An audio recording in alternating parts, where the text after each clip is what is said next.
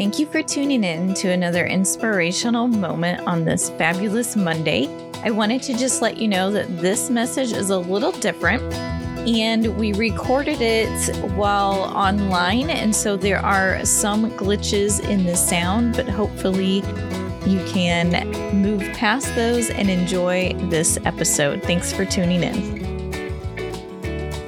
All right, guys, this week's inspirational moment okay. is not coming from a historical Christian romance novel, but rather we are sitting down with Sarah Turnquist and Gregg Bridgeman to talk about what is a biblical marriage. And so I'm just going to kick us off by asking you two to just tell me how you would define a biblical marriage. Wow. Well, um, ladies first, Sarah. That's kind of a big question. So Probably going to just say, yeah, um, my husband and I have been married said. for 15 years, and what what I would define a biblical mar- marriage as is the way that God defines it. It is two people that are pursuing Him and linking arms together on that journey. That's awesome. So, the thing that impresses me about marriage is God's design for marriage, and we first encounter that in Genesis two, when Adam first sees the woman uh, so God puts him into a sleep and he takes the woman out of man and makes the woman and he stands up and he sees her and he says the biblical equivalent and I've looked up the Hebrew of hubba hubba. He says, Oh my goodness, this then is bone of my bone and flesh of my flesh, and for this cause a man shall leave his parents and cleave unto his wife, and they shall be one flesh. And the coolest thing that people overlook about that is that is the first example mm-hmm. of prophecy in the entire Bible. Because Adam didn't have kids, neither did the woman. But somehow he knew in the way that God created him that that was God's design for marriage was for them to cleave unto each other and become one flesh. And so I believe that that is biblical marriage. And, uh, you know, he designed men in a certain way and he designed women in a certain way, despite this current secular nonsense. Um, and when you fulfill those roles according to his will, you tend to get along really well. Uh, at, at, least if 21 years of marriage is any testimony to that. I love that. Uh, I really, I could not agree more with both of you. Uh, God really uniquely designed women to fulfill one part and men to fulfill the other. And we, when we link up together, it's amazing truly is. We really balance each other out. So I would agree. After 18 years of marriage, I would agree with that Absolutely. too. and uh, so, what are some things? So I, we all are on the same page. It's it's uh, between man and woman. And I'm going to pause real quick, Gregg, just to talk about how you talked how God created woman from man and then placed him in front of man. Our pastor, I love him to death. He said, "This is what I believe yeah. happened and how woman got her name woman is that Adam looked at her and went, "Whoa, man." mm-hmm. Well, yeah, because at this point there's no Eve; she's the woman. She, he didn't name her until after the fall, mm-hmm. and he named her Eve, which means life, which is more interesting than son of the red earth, which is what Adam means. Um, but you know, basically, you know, Eve uh, by her direct action, and Adam, by his inaction, brought sin and death into the world. And to redeem her, mm, yeah. the first thing he did is give her a name that meant life. And I really like that. And I respect that. He was starting down the hmm. road of his I love that. fallen yeah, earth mantle, awesome. even in that moment. So, what are some things that you would say you would uh, to have a biblical marriage today that we need to do the role of the woman, the role of the man, so that God can bless our marriages? Wow, what a great question. I, I think uh, it is important that we, mm-hmm. you know, Eggerichs, the Eggerichs wrote a book called Love and Respect. And it's kind of important that we understand that that's what thrives. You know, I, I, I honestly could do without love, but I could not do without respect. Um, to to be disrespected is uh, just to uh, to take away all the wind from my sails. But my wife likewise cannot do without love. So I don't have to respect her, but I have to love her. And uh, you know, the interesting thing about that is she doesn't even have to deserve it or earn it. It's still mm. incumbent upon me to love her sacrificially, just as Christ loved the church. And the the converse of that is I don't really have to earn my wife's respect because it's her duty to respect me no matter what. And so there's there's this uh, cultural idea today that it has to be earned uh, every day, and that just is not correct. Uh, if we love our wives as Christ loved the church, if we respect our husbands, uh, you're gonna get along. And then the thing that um, my wife and I have uh, have done over the years is we've also invested in each other's love languages. Um, and mine is gifts, and hers is not. Uh, so uh, early on, I would bring home these little, you know, you'd be out at the store, you see some little doodad, and you'd bring it home. Oh, Hallee will love this. And of course, I'm handing it to her, and, and by handing this little gift to her, this little tchotchke, I'm saying I love you. And what she's seeing is, why is he bringing garbage into the house? You know, I don't want this this junk. You know, and so learning that my hmm. love language is gifts, and learning that her love language is acts of service, uh, which took some adjustment for me because I'm very independent. I don't want to have the appearance that I'm not self sufficient, right? Uh, but to let her serve me uh, is her love language for me. And so that was challenging for both of us to to work that way. But those are just a few things. I think if you read the Five Love Languages by Chapman, you'll get an education if you've never read it. And I would also recommend I've Love and Respect them, by the Eggerichs. Not read them. Sarah, do you have something to add to that, or say ditto? Um, Yeah, I want to say ditto, first of all, but I also have done a little more digging into the word that is used for woman in Genesis, Ezer Kenegdo. And it's it's a lot of times poorly translated. And a better translation may be sustainer beside.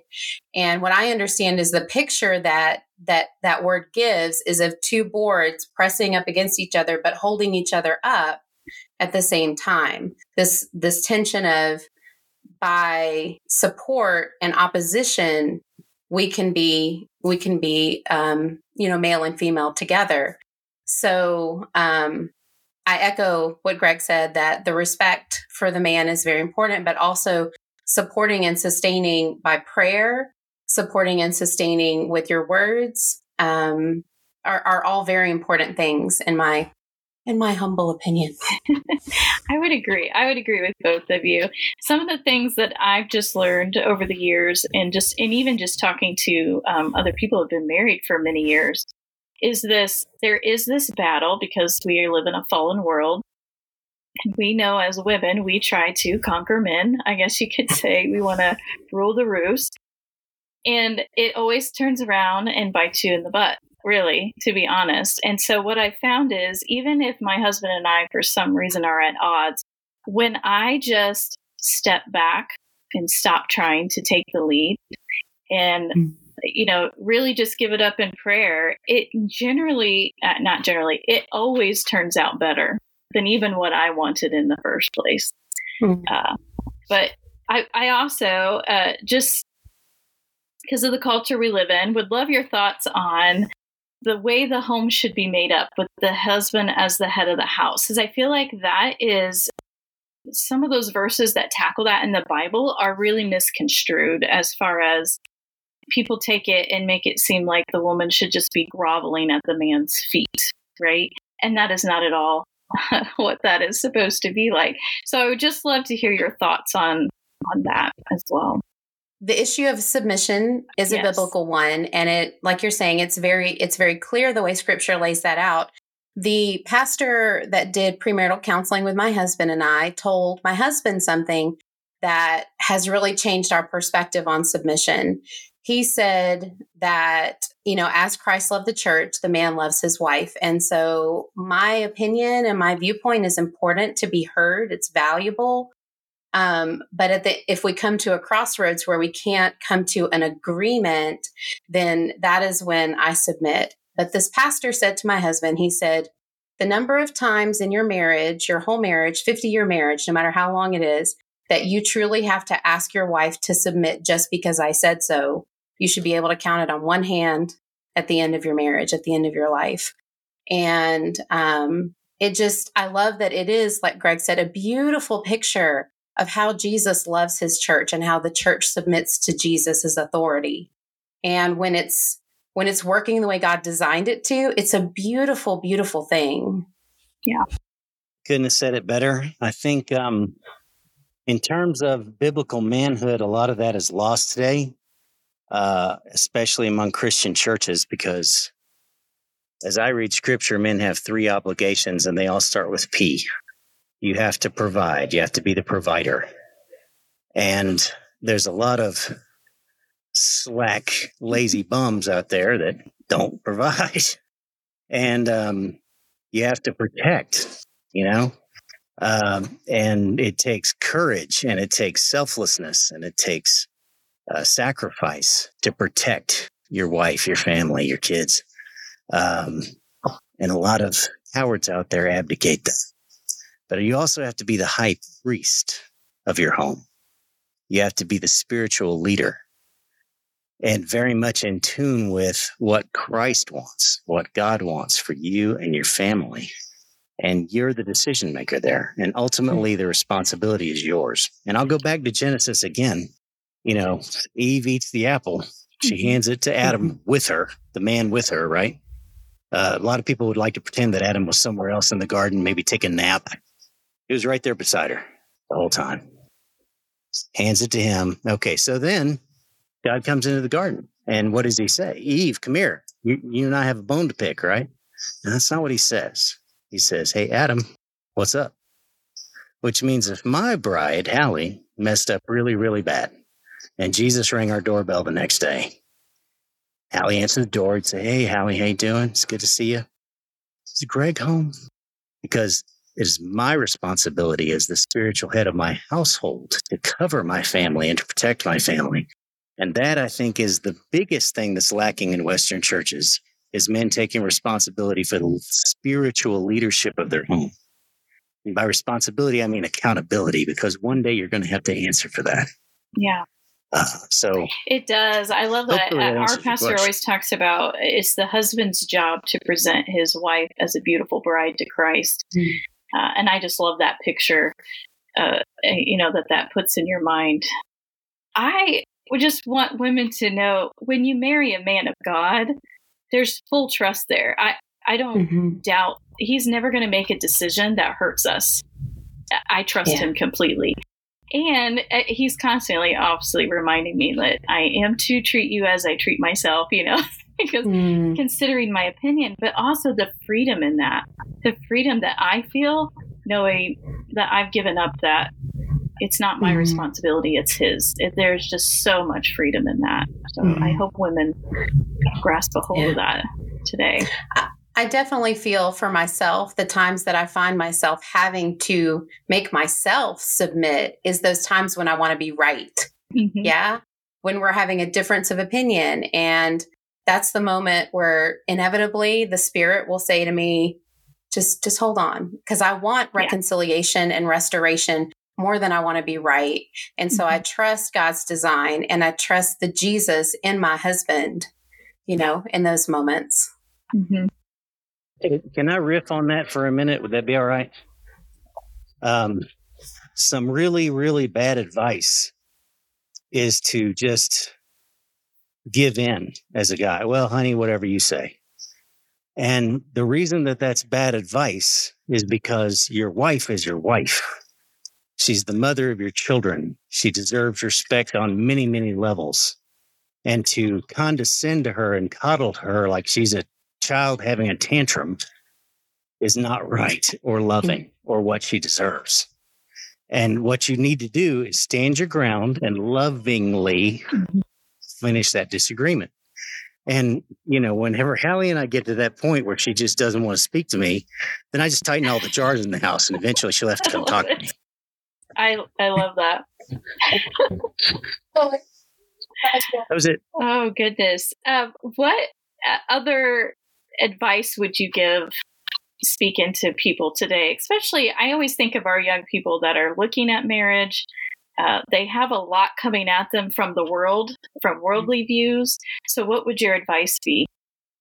Oh goodness! Ooh, I'd love to hear Sarah's um, take on that. I have a lot to say on got this one. piece of advice from my parents, and at the time, of course, when you're a teenager and you know everything, I was like, "Oh my goodness, that's so ridiculous."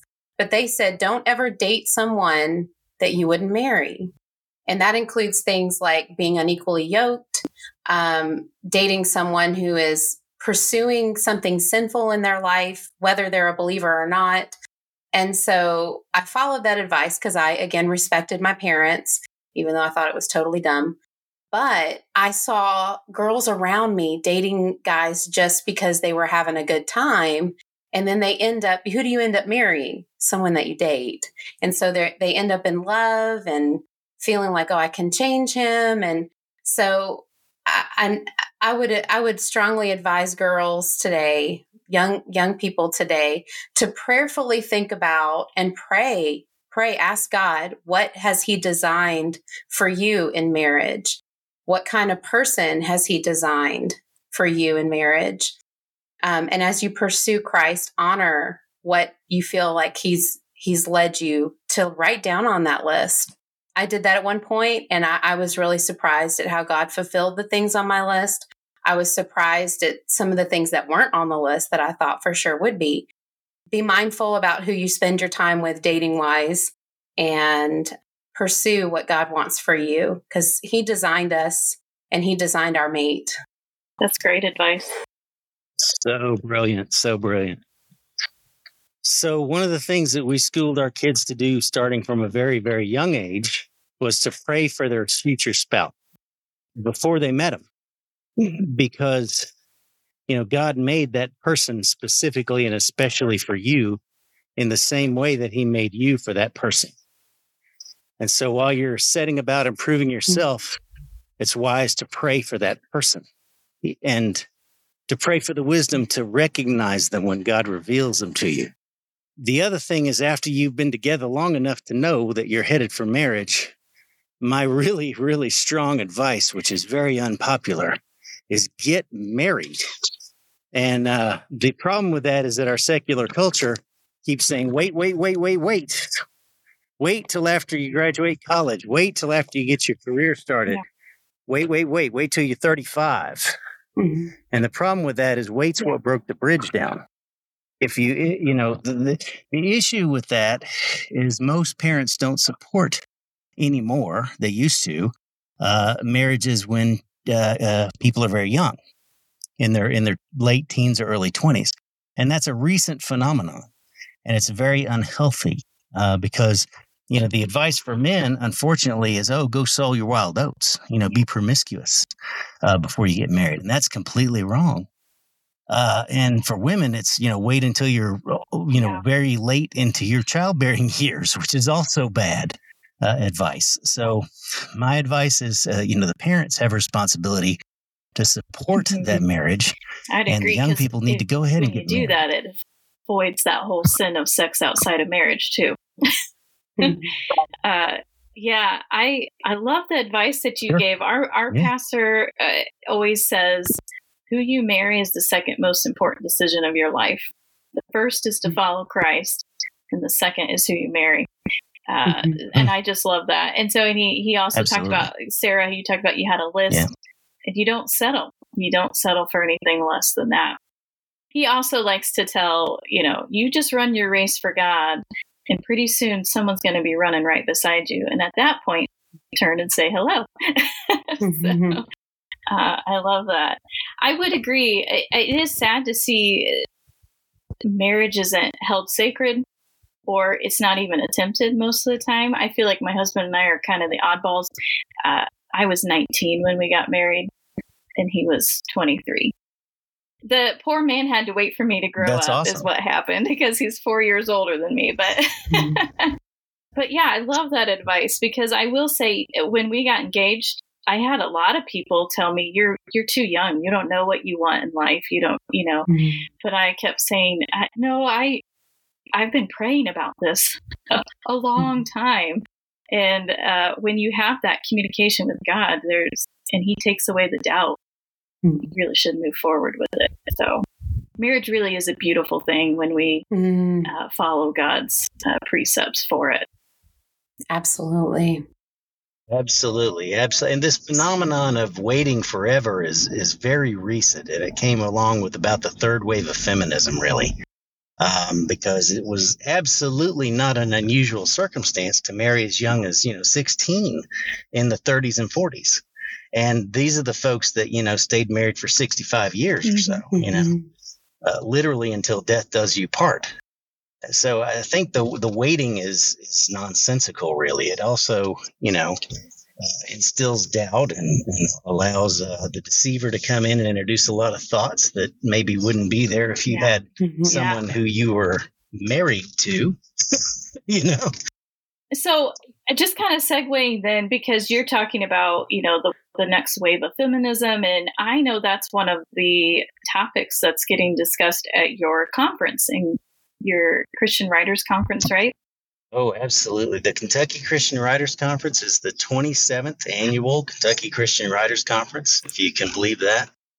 Uh, math is not my strong point, so I kind of blacked out the COVID years and I was saying, oh, it's the 24th, you know, but mm-hmm. I've been I've been involved with it for so long, I guess things kind of blurred together. But it's the 27th awesome. annual conference. That's just amazing. Our, our, venue this year is at the Elizabethtown Community College, which is there in the heart of the bluegrass. It's a great venue. And actually, we're doing an awful lot to celebrate marriage. Uh, one thing is if you're a writer, uh, but your spouse is not, you can go ahead and bring your spouse.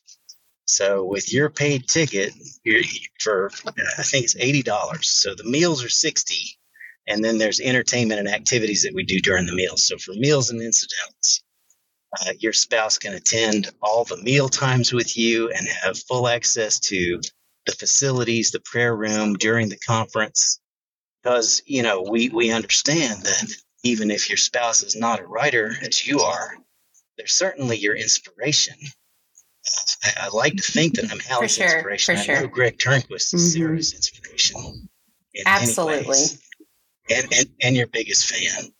And so that relationship is absolutely critical and important. So we wanted to not leave that out.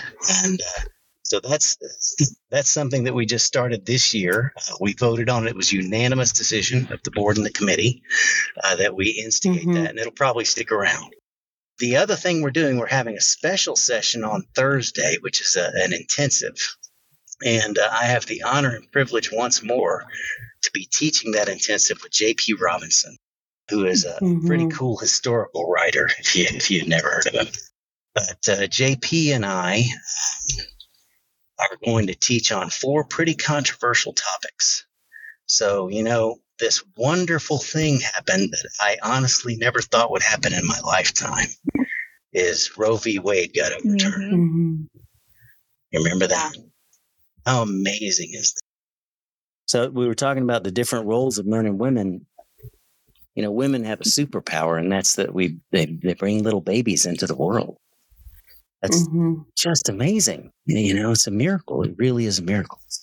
So we'll be talking about that a lot. We're also going to confront mm-hmm. biblical manhood and how to write men well, mm-hmm. um, whether they're bad guys or good guys, right? And uh, we're going to confront the ideology, the ideology of feminism, yeah. and uh, race, uh, which is kind of an, an, interesting topic for JP and I to teach because JP is a lot darker than I am. Uh, mm-hmm. so we used to teach a class called "Men Are More Than mm-hmm. Black and White," uh, with our tongues firmly in our cheeks. Mm-hmm. but we want to confront race and how race is a social construct and yeah how we actually came from just two people and I know their names. Uh, you know, and and then we want to talk about identity. And identity is a really tough one to tackle currently, uh, where people think that gender is a social construct. Well, yeah, I'm sorry, but it's mm-hmm. really not. There's there's men and there's women, you know, uh, and and then there's folks that need help. Um, so we're going to talk about that and hopefully give our authors some tools that they can use to tackle those controversial topics uh, in our culture, but in a mm-hmm. way that we're teaching it in a very family friendly way. Uh, we're teaching yeah. it in a very loving way. I love it, and I love that you guys are willing to topics. tackle those topics because it uh, they tend to be ones that we try to avoid. To be honest. well, um, there's this this mm-hmm. old saying, you know, uh, evil conquers when good men do nothing. And and the, the biggest thing that has enabled our culture to slip so far down the rabbit hole mm-hmm. is Christians sitting back and saying that will never happen. What? no, gay marriage, oh, that'll never happen. Oh, taking prayer out of schools, that'll never happen. Abortion, oh, that'll never happen. Um, so, you know, what we need to do is get things yeah. back on track yeah, and then like make that. our new motto like never again. And uh, anything else you want to share about the conference? I, I had looked over it. You guys have amazing speakers coming in as well. Our keynote is DiAnn Mills. Just amazing, amazing, talented, gifted author, multi published author, inspirational speaker, very instrumental in, in founding the Blue Ridge Christian Writers Conference. Um, many other things. She's just involved in so many things. And uh, we are just honored to have her mm-hmm. as our speaker yeah, in our first conference back in person since 2019. Uh, Sarah, well, I always think take away any of your thunder here. To you. One of the great things about this conference is the networking that you're able to do in person. I know it was there, there was an attempt to replicate it virtually, and that worked, you know, ish. But um, being able to sit across from someone and say, "Hey, what do you write?" or "Hey, I write that too," or "Let me give you this great resource," or "What did you think of the class?" and and it just leads to a wealth of discussions that are about writing and about life too. Yeah. Well, it's it's just kind of a perfect thing. We have this perfect venue uh, with you know convenient access to all kinds of facilities and, and resources. Uh, you know, it's not in some cave somewhere. It's it's close to civilization, uh, but we have you know very technologically mm-hmm. advanced venue that is designed for teaching. Uh, this is during their fall break. We, we can take full advantage of all of those mm. facilities uh, and that technology, which is amazing. Um, our theme is unscrambled uh, because it seems for the last mm-hmm. half decade or so mm. been pretty scrambled as a culture. Uh, so we want to make our mark and try to unscramble that.